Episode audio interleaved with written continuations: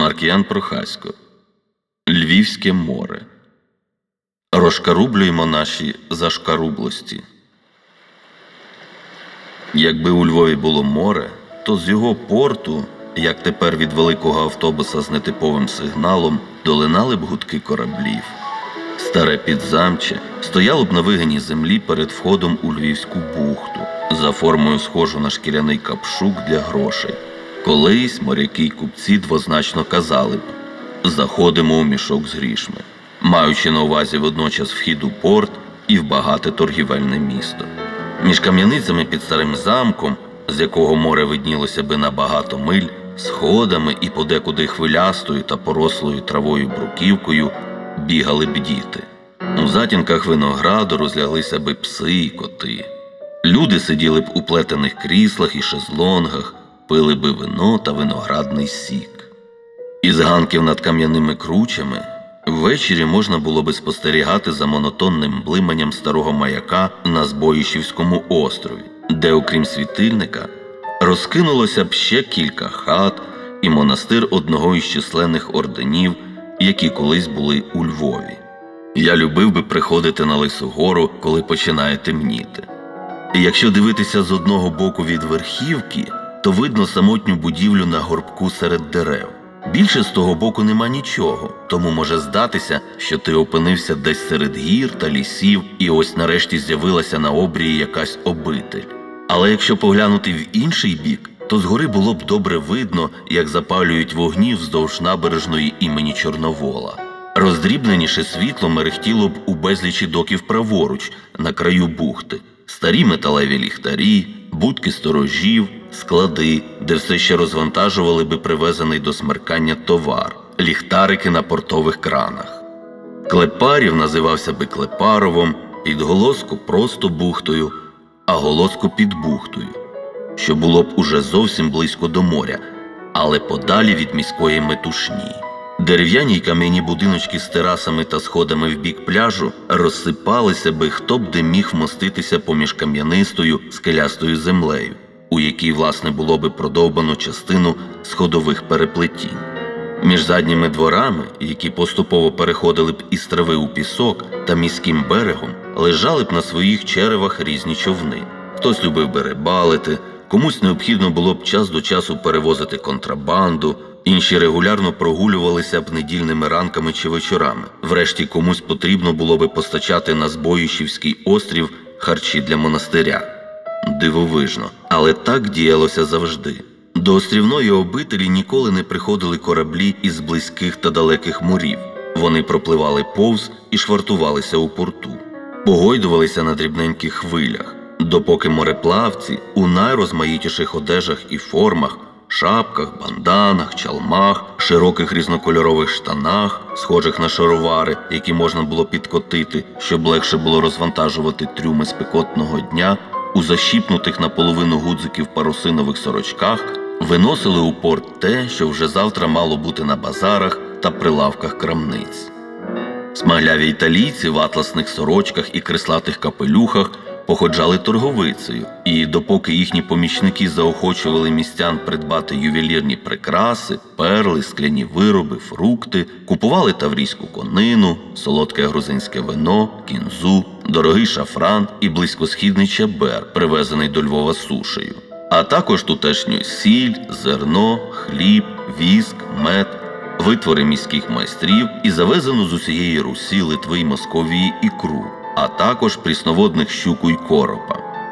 Греки привозили горіхи, оливки, цитрини і запасалися зерном, сріблом, хутром, бурштином та зброєю. Поляки із Кракова у синіх, бордових, зелених жупанах і черевиках підходили до галасливих темношкірих марокканців, які немов би хотіли перекричати всіх, і розглядали розкладені на продаж запашний майоран, родзинки, фініки, чорнослив, кускус та курагу. Поряд лежали сувої китайського шовку, що їх вірмени продавали разом із драконовими, зміїними й орлиними килимами з дуїна, а також білий, чорний, червоний, духмяний перці, перекуплені в персів, котрі привозили дорогі прянощі з Індії. Турки збували солодощі львів'янам не біля бухти, а на східному базарчику біля мечеті. Московити, які привозили на головну львівську торговельну площу шкурки соболів, куниць, песців, продавши їх французам, італійцям, англійцям, запасалися халвою, рахат-лукумом та пахлавою, щоб потім продати це в кілька дорога московським дворянам. Шотландці, які прибували на кораблях і заходили через одне із п'яти кольорових за назвою морів світу Смарагдове у Львівську бухту, торгували вовною і запасалися імбиром, воском та харчами.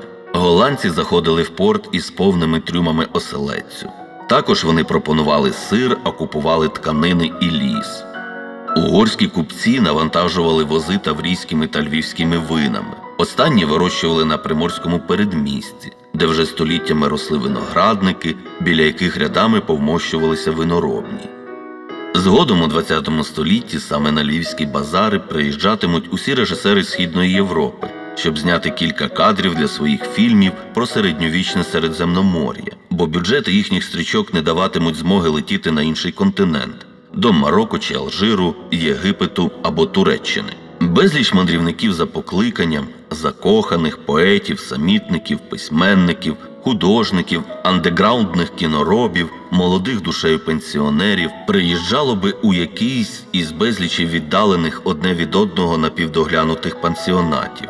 У Європі і навіть в Америці, Північній Америці та на Близькому Сході була б мода саме на такі пансіонати львівські, без зайвих вигод, тільки все найнеобхідніше. Старі майже антикварні меблі, вовняні покривала в номерах, парасолі у підставках біля парадного входу, збірки найрізноманітніших сервізів, складених в один, бо решта давно побилася. Дерев'яні шезлонги на задньому помості, сходи від якого вели б у бік моря, запаси фарбі, чорнила, паперу і пергаменту, колекції платівок та полиці книжок. Усе було б зібрано так органічно і водночас із натяком на інтелектуальність й аскетизм. Туди приходив на всілякі розмови чи виставки і Франко, який поселив над берегом в одному з білих домів над кручею біля моря окремих своїх львівських персонажів. А Верн свого часу скерує наутилус капітана Немо у Смарагдове море, і той випливе з-під води не так далеко від львівських берегів. Може, з його облавку в перших сонячних променях у тумані було б видно далекі маленькі цятки рибальських човників або рухому плямку судна, наладованого вчора купленими на базарах харчами, що підпливало якраз до монастиря на Збоїщівському острові. Монахи християнської церкви вже були на утренній. Можливо, якраз того дня вони згадували святого, який, за переказом, вирушив із місця, про яке згадають за кілька десятиліть у літописі як про місто Львів на невеличкому кораблі до берегів Венеції. Там святий зупинив венеційський флот, що переправляв хрестоносців морем до Константинополя. Після його проповіді ті повернулися додому. Від кінця 19 століття археологи шукатимуть якихось слідів того, що кораблик святого справді вирушив у далеке плавання, адже вважатимуть, якби не він, то хто його знає? Може, у світі було би кілька християнських церков, а не одна. Власники виноградників дозволяли б археологам вести пошуки поміж виноградних рядів. Ті викопували би глибокі ями у ґрунті, який надзвичайно добре зберігає речі у первинному стані. Тож із під землі підняли би прикраси, які загубила тут донька засновника першої львівської відомої на весь світ виноробні, якусь шаблю, що нею оборонявся упійманий на гарячому коханець, кілька монет різних часів, а глибше черепки від начиння і якісь інструменти. А ще глибше сліди від будівлі, яка могла би бути руїнами найдавнішої міської церкви, що стояла неподалік морського берега і перевершувала майже всі пізніші храми, а її бані колись було видно далеко з моря. Нині ж деякі з сотні церков міста дуже маленькі. Їх збудували болгари. Такі храми часто заховані у внутрішніх подвір'ях, парках, між будинками. Деякі з них нижчі від людини, долівка там вгризена в землю, а простий кам'яний дах не привертає уваги так, як високі склепіння. Мені подобається заходити всередину, коли, спускаючись із Лисої гори, гуляю на підзамчому, де на подвір'ях хатинок і біля віл та кам'яниць бігають діти, на сонечку гріються пси і коти, а у плетених кріслах і шезлонгах сидять люди і п'ють вино та виноградний сік. Львів не змінюється так швидко у своїх закапелках. Із протилежного боку від підзамчого, над морем, між середмістям та виноградниками розсипалися кав'ярні та ресторанчики. Туди колись заходили купці, а тепер моряки і їхні капітани. Там їдять ті, хто приїжджає в пансіонати, там ласують і львів'яни.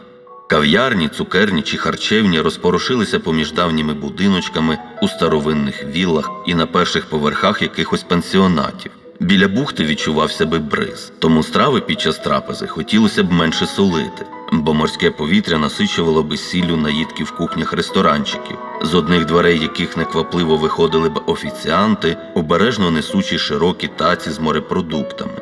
А задні двері вели б до кухні, звідки чутно було би дзенькання ложок і кохель. Кохля черпак для супу, компоту чи інших напоїв, гостріння ножів і шкварчання цибульки. Їсти хотілося би більше, бо свіже повітря роз'ятрювало б апетит. Хотілося б говорити, і розмови велися б добре. У просвітах між прибережними домами видніється поверхня моря. Хвилі приємно погойдуються. Інколи вони збільшуються і від того неймовірно прозорішають. Аж видно, як у них пропливають косяки рибок, підкинуті з водою вгору. Сонце світить на безхмарному небі, а під ногами пісок, якщо би стати у воду смарагдового моря.